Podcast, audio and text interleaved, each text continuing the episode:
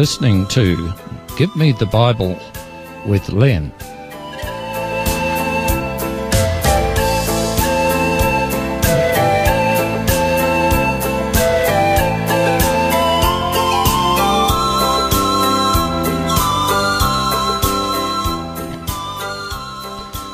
Today's program is entitled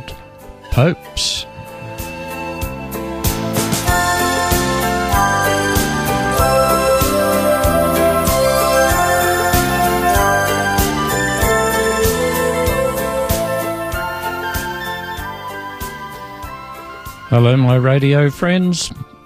Thank you for joining me today. In this ever increasing secular society, it's good to know that you and others like you are interested in the Word of God. Did you realize that much of what anyone believes is based on faith? I'm not referring only to those who accept God's existence, but also those who don't. It is a faith statement so as to say that God does not exist. Atheists and agnostics require faith in order to hold their anti God beliefs, as they cannot prove that God does not exist. The world of the atheist and agnostic is cold and futureless. The world of the Christian is good news and a certain hope for the future. The Christian knows that he or she is loved by the most powerful being in the universe. Now, are you aware that the Roman Catholic Church claims that the head of its organization is supposedly God's representative on planet Earth. Among the titles that the Pope carries is the Vicar of Christ. The word vicar means one who stands in the place of another, or simply a representative. I have several books about the popes down through history, and it's fascinating to read who the popes were and what they did. Roman Catholics hold several strong beliefs regarding their head of the church. And these are some of those beliefs. Firstly, that the Pope is God's representative on earth. Secondly, that the first Pope was the Apostle Peter. Third, that the Pope is infallible, meaning he can do no wrong and that he will only ever speak the truth. Fourthly, that the Pope must be celibate, meaning that he will not marry and will not have sexual intercourse. Fifthly, the Pope will be a male. And sixth, that the, P- that the Pope has been given authority to forgive sins. Now, you may have seen news items where the Pope has visited certain countries and crowds of multiple thousands come out to see him. The Pope is indeed a very popular personality amongst the 1.2 billion Roman Catholics in the world today. The current Pope was born in Buenos Aires, Argentina, on December 17, 1936. His name is George Mario Bergoglio, and he became Pope Francis on March the 13th, 2013. His parents were devout Italian Catholic migrants. He, that's the Pope, is the 266th Pope. Although there have been popes who have been regarded as false popes, and still others who have been wrongly numbered. It is uncertain whether 266 is the correct number. The word Pope means papa or father. Pope Francis is a Jesuit.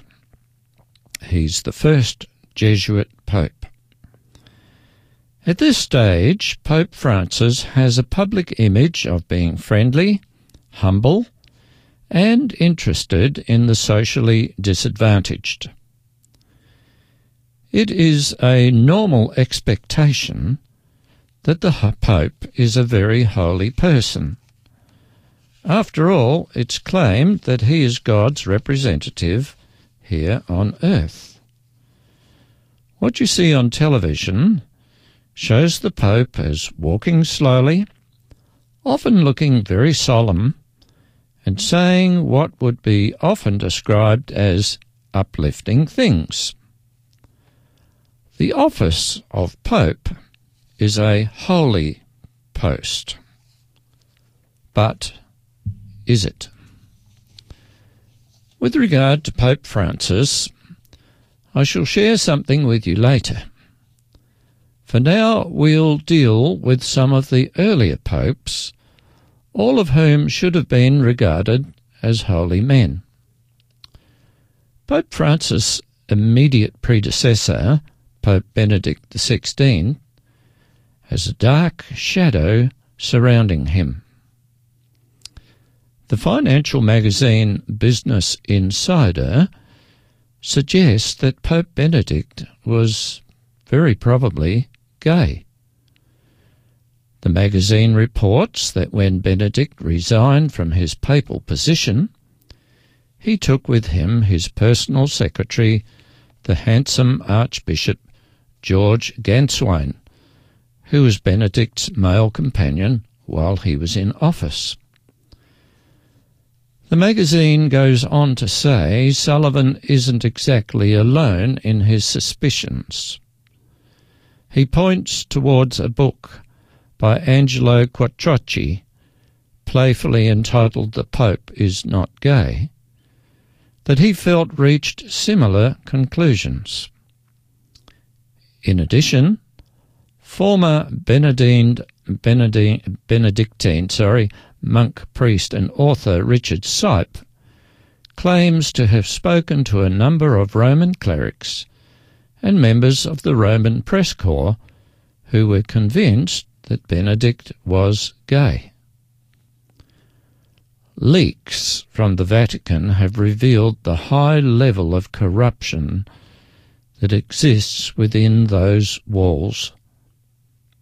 The corruption concerns money laundering and more especially sexual deviancy, including homosexuality and pornography.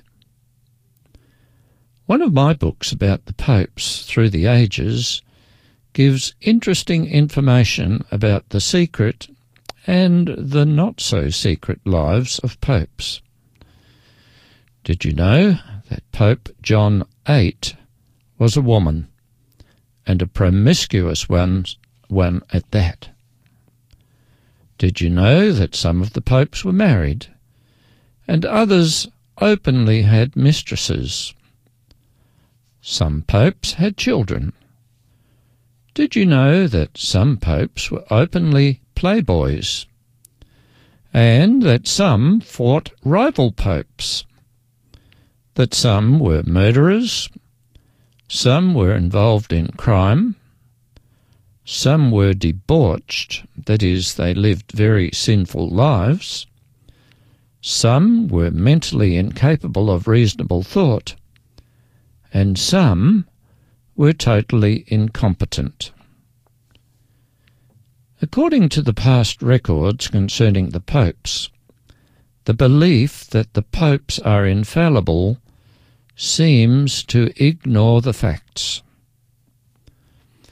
The old maxim, an organization will only be as good as its leader, does not do much good for the reputation of the Roman Church. Furthermore, if the popes are God's representatives on earth, that is not saying much about God. I always thought God was holy and just and good, not corrupt and partial and sinful. The two main questions that need to be answered are Was the Apostle Peter the first Pope? And Does the Pope and his delegated priests have the right to forgive sins? In the book of Matthew, chapter 16, and verses 18 and 19, Jesus was talking to his disciples. He had just asked a question about who the disciples thought Jesus was. Peter answered the question and was commended for the correct answer he gave. Then Jesus said this, And I tell you that you are Peter, and on this rock I will build my church, and the gates of Hades, or hell, will not prevail against it. I will give you the keys of the kingdom of heaven.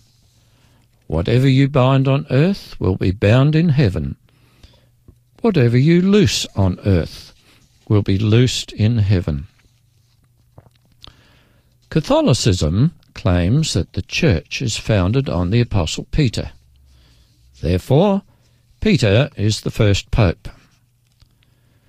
The Church, they say, determines who goes to heaven and who does not.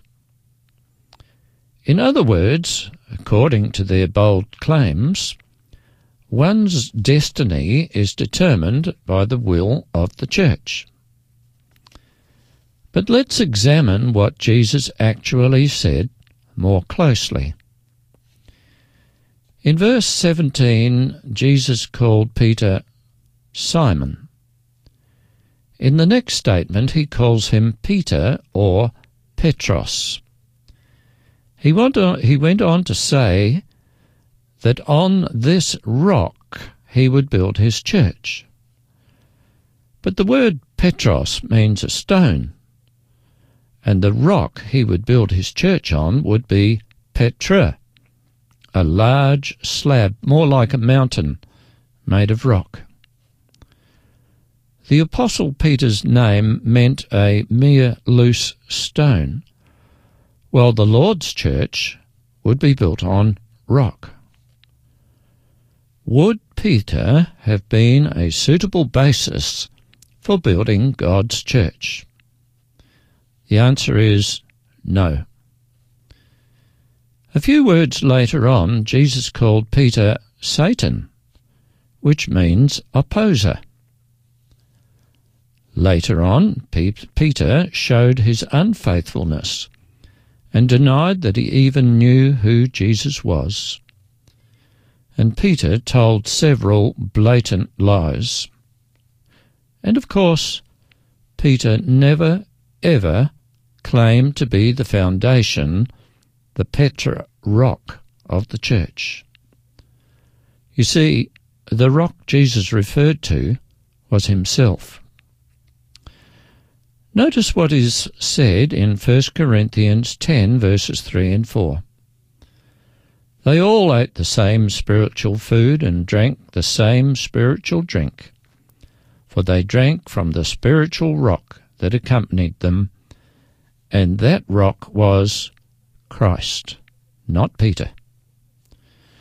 There are many other references in the Bible saying much the same thing that is, that the Lord is the rock.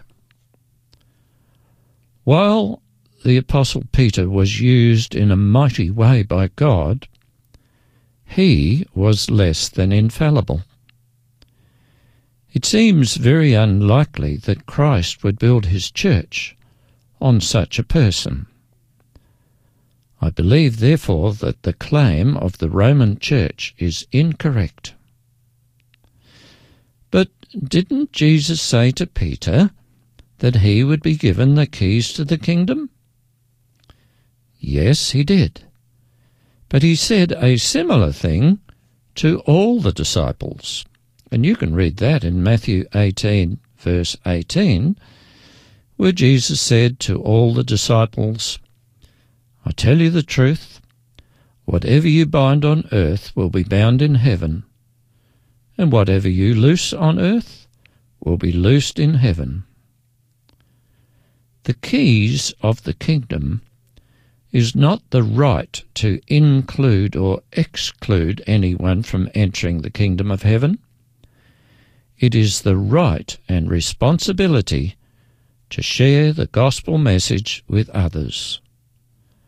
By so doing, people will either accept or reject the message. We'll have a short break and go on straight afterwards.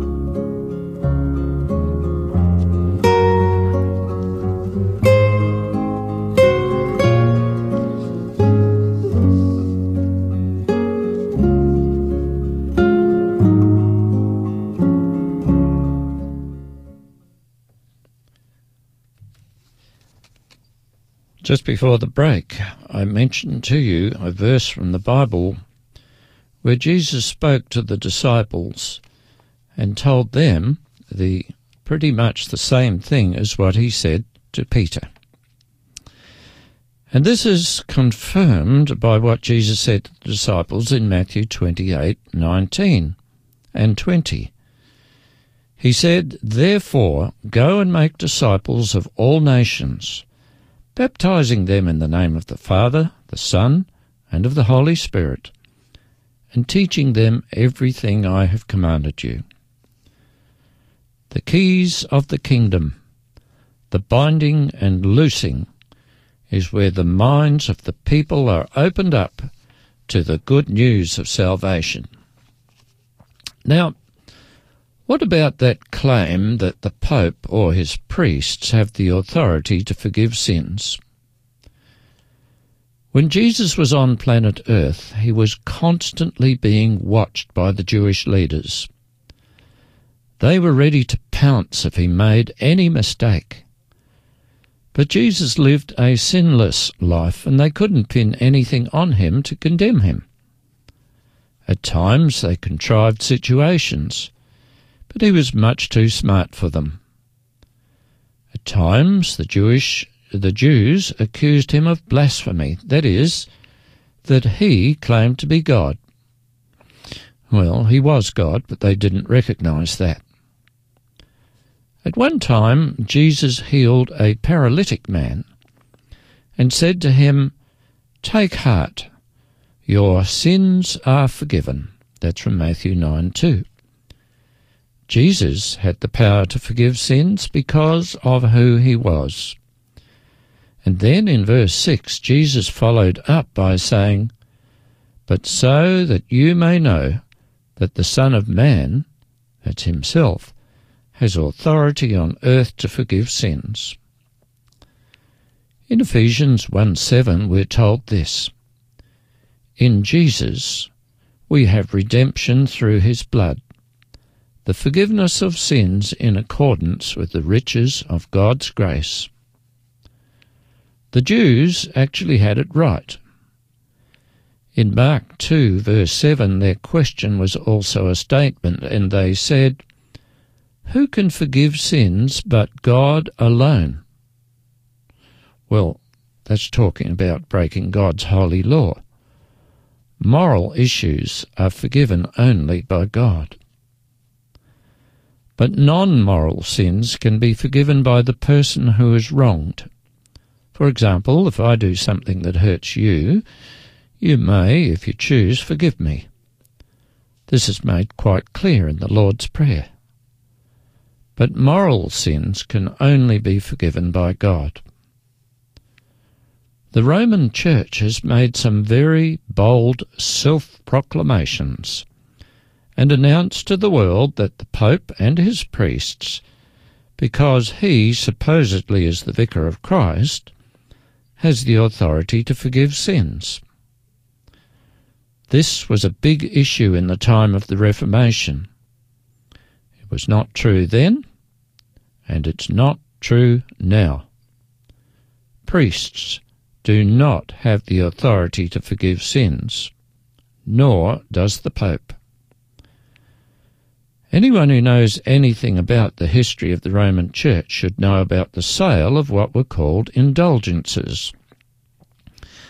If someone was planning to commit a crime or some sin or sins, they could, by paying money into the church's coffers, prepay for their forgiveness. St. Peter's Basilica in Rome was funded this way. It was like the Church gave approval for committing sin. Martin Luther found this practice abhorrent because it was abhorrent. How could a sinful man, such as a priest, forgive when he himself is morally corrupt? If you have sinned, whether you're a Catholic or not, go to God. Ask forgiveness of Him. Anything else is a farce. Pope Francis is proving to be a very well accepted pope. Prior, prior to becoming pope, he was and still is a Jesuit. The Jesuits belong to what many would call the action part of the Roman Church. The public image of the Jesuits is that they are involved in many good works. But there is a secret and perhaps a sinister side to them. The Jesuits belong to an order which pledges itself to making the Pope the world's political and religious leader something like what existed before the Protestant Reformation. High ranking Jesuits are required to swear an oath. You can find this oath on the net, on the internet that is. Simply type in Jesuit oath. It is very scary because the Jesuits pledge themselves to advance the cause of the Roman Church by whatever means possible, whether legal or illegal. The end supposedly justifies the means. The Jesuits are considered to have been responsible for some terrible things in the past. One wonders, therefore, about the genial Pope Francis, especially since he's been actively promoting the Come Home to Rome campaign. The whole point of what I've shared with you today is a warning not to put your faith in man made organizations that claim to be the way to salvation. They are not. There is only one way you can be saved, and that is through Jesus Christ. The Apostle Peter, who the Roman Church claims as its first pope, said this. It's found in the book of Acts, chapter 4 and verse 12. He said, Salvation is found in no one else than Jesus, for there is no other name under heaven given among men by which we must be saved. There's no option. The only way to be saved is through Jesus Christ. So, when someone wants you to believe that by following their leader or by conforming to their system of rules or traditions, do not believe them. They are false prophets and they will lead you astray. Instead, believe the Word of God, the Bible. It will guide you on the right path. So, my dear friends, we must stop today. Won't you join me again next time for another in the series, Give Me the Bible? Until then, may you be guided by God's Word, and may, may you have joy and peace as you commit your life to Christ.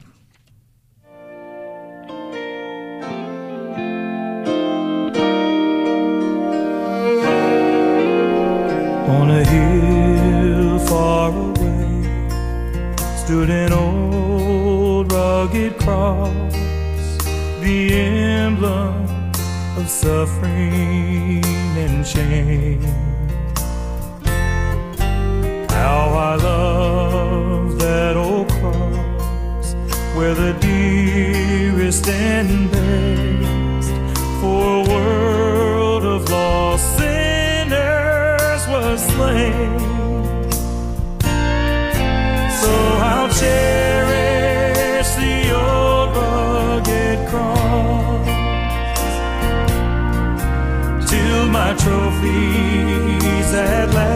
Last I lay down. I will cling to the old rugged cross and exchange it someday for a crown.